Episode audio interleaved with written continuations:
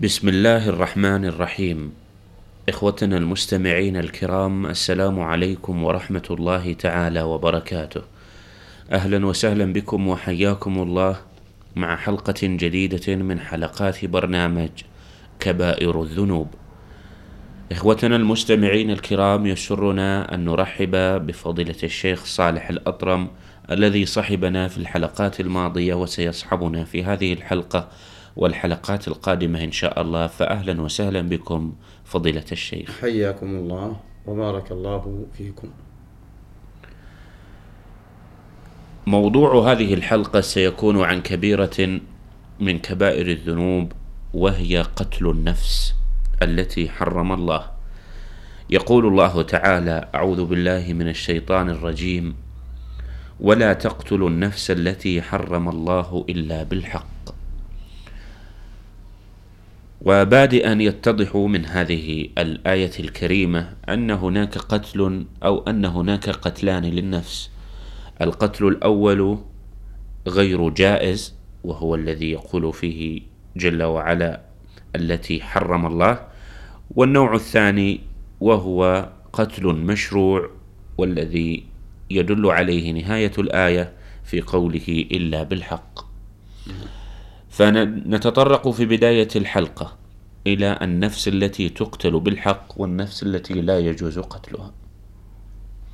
طيب بسم الله الرحمن الرحيم الحمد لله رب العالمين وصلى الله وسلم على نبينا محمد وعلى آله وصحبه أجمعين. ما لا شك فيه أن قتل النفس المعصومة كبيرة من الكبائر. وذنب عظيم وإثم كبير. والمراد من قتل أي إزهاق النفس المعصومة من دون سبب مبيح لإزهاقها. وعصمة النفس أو عصمة الدم تكون بالإسلام وبالذمة وبالأمان.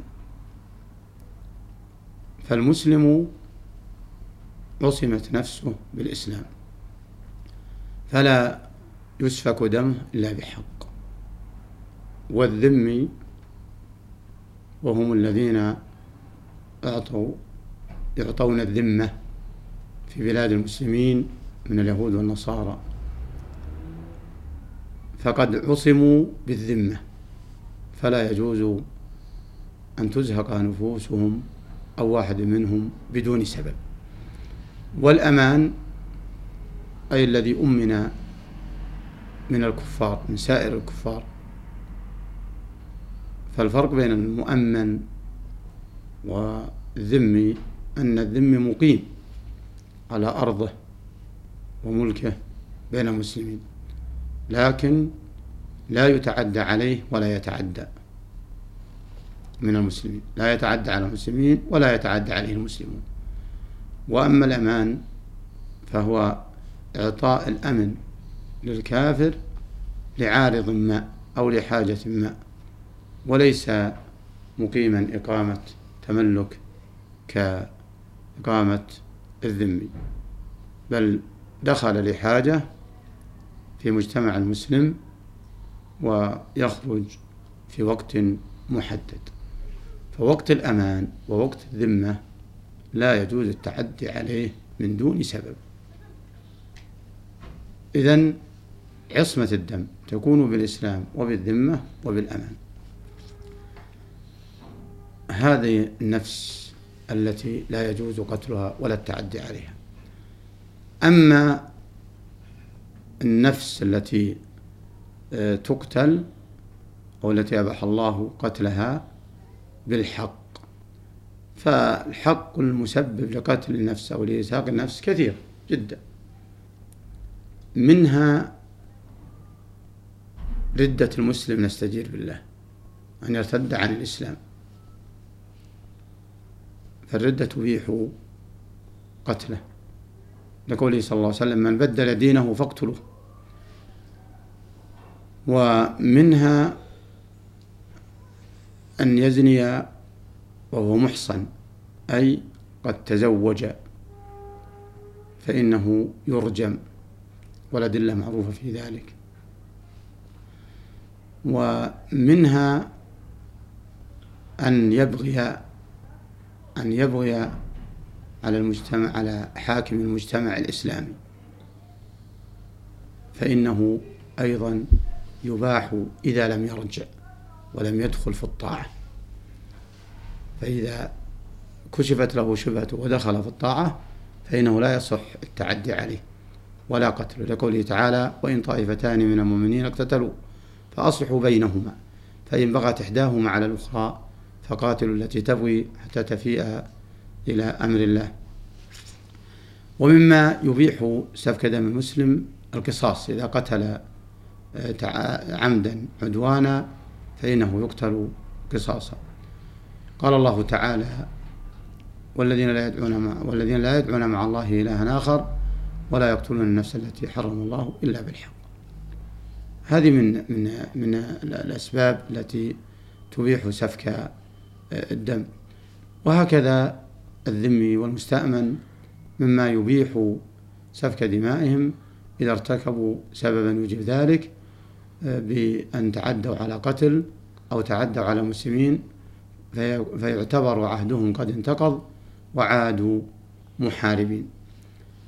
قال صلى الله عليه وسلم لا يحل دم امرئ مسلم إلا بإحدى ثلاث.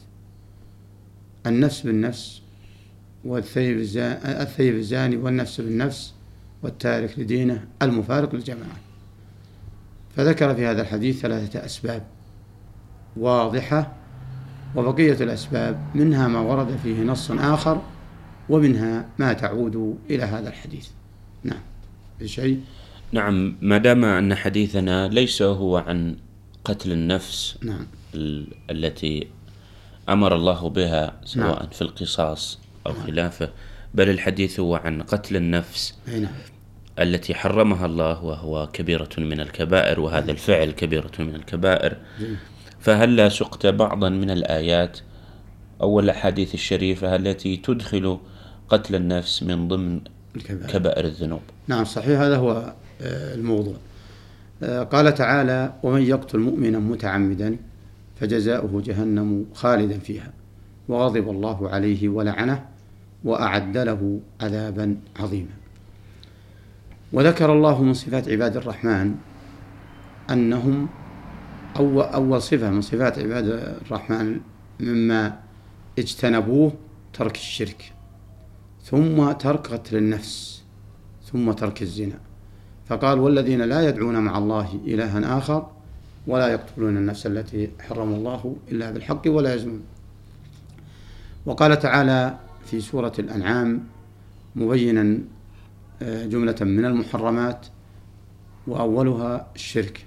قال قل تعالوا أتلوا ما حرم ربكم عليكم ألا تشركوا به شيئا وبالوالدين إحسانا ولا تقتلوا أولادكم من إملاق. ثم قال تعالى بعد أن ذكر تحريم الزنا قال ولا تقتلوا النفس التي حرم الله إلا بالحق.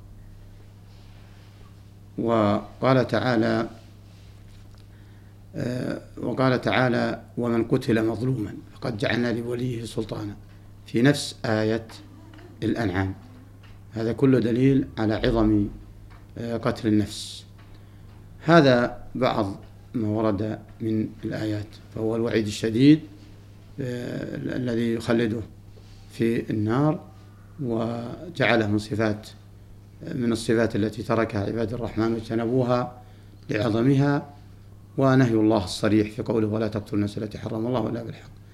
أما من الأحاديث فمنها قوله صلى الله عليه وسلم لا يزال المسلم في فسحة من دينه ما لم يسفك دما حراما ومنها إخباره عليه الصلاة والسلام بأن أول ما يقضى به الدماء يوم القيامة فدل هذا على عظمها وتحريم سفكها من دون حق وأنها كبيرة. وقال صلى الله عليه وسلم إذا التقى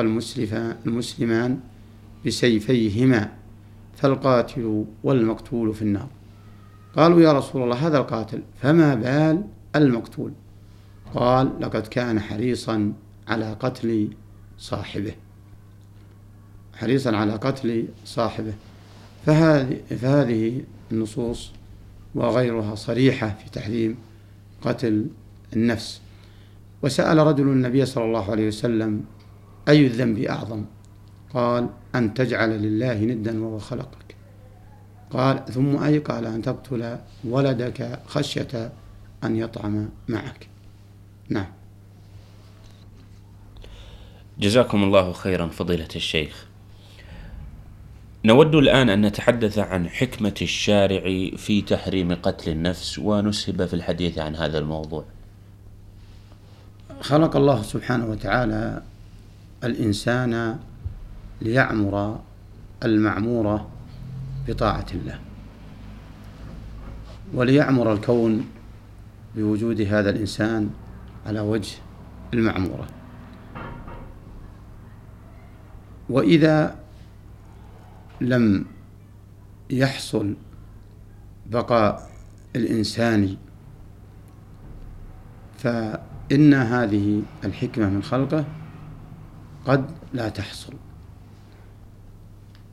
والإنسان لا يقوم بمهماته وبعمار هذه المعمورة إلا أن يأمن على نفسه. ولهذا جاءت الرسل كلهم من أولهم إلى آخرهم محمد عليه الصلاة والسلام بحفظ الضروريات الخمس. وهذه الضروريات الخمس هي حفظ النفس منها حفظ النفس حفظ الأموال وحفظ العقول وحفظ الأديان حفظ الأنساب والأعراض لكن منها حفظ النفس. فحفظ النفس ضروري من الضروريات الخمس. فإذا حصل سفك الدماء وحصل التعديات فكيف يأمن الإنسان ليقوم بمهمته على وجه المعمورة؟ إن ذلك منتفي. فلهذا شدد الله في محكم كتابه وعلى لسان نبيه على سفك دم الإنسان من دون حق. من دون حق ومن دون إذن من الشارع. هذه من حكم التشديد في حفظ قتل النفس. فالإنسان مأمور بعبادة الله. هذا بالنسبة للمسلم. فكيف يصلي؟ وكيف يكسب المال لينفق على نفسه ومن يعول؟ وكيف يطمئن يحج ويصوم وهو لم يأمن على نفسه؟ وغير المسلم نفس القضية. لا يستطيع الامتداد لا يستطيع الكسب لا يستطيع المعيشة بطمأنينة. لا يستطيع المعيشة بطمأنينة. فكأن المتعدي على النفس والسافك للدماء محارب لمراد الله سبحانه وتعالى في خلقه على وجه هذه المعمورة. فالإنسان إذا تعدى على غيره وقتله وسفك آه، دمه لو سألته وقلت هل آه، تريد أن يتعدى عليك ويسفك دمك؟ لا أجاب بلا فلهذا اعتبر من من أكبر التعديات وأكبر الكبائر سفك الدماء بغير حق. والخلاصة أن حفظ النفوس ضرورة من الضروريات الخمس. فلهذا حرم التعدي عليها بغير حق. فالمقصود أن قتل النفس المعصومة بالإسلام أو بالذمة أو بالأمان كبيرة من كبائر الذنوب. قال صلى الله عليه وسلم من قتل معاهدا لن يرح رائحة الجنة. وقد تقدمت النصوص في تحريم قتل المسلم المؤمن. فنسأل الله العفو والعافية ونسأله السلامة ونسأله الأمن والإيمان على نفوسنا وديننا وأعراضنا وعقولنا وصلى الله وسلم على نبينا محمد وعلى آله وصحبه أجمعين. اللهم صل وسلم عليه. جزاكم الله خيرا فضيلة الشيخ. إخوتنا المستمعين الكرام نأتي الآن إلى ختام هذه الحلقة من برنامج كبائر الذنوب والتي خصصناها للحديث عن كبيرة قتل النفس. نلتقي بكم في حلقة أخرى من حلقات هذا البرنامج في الأسبوع القادم إن شاء الله. نستودعكم الله والسلام عليكم ورحمة الله تعالى وبركاته.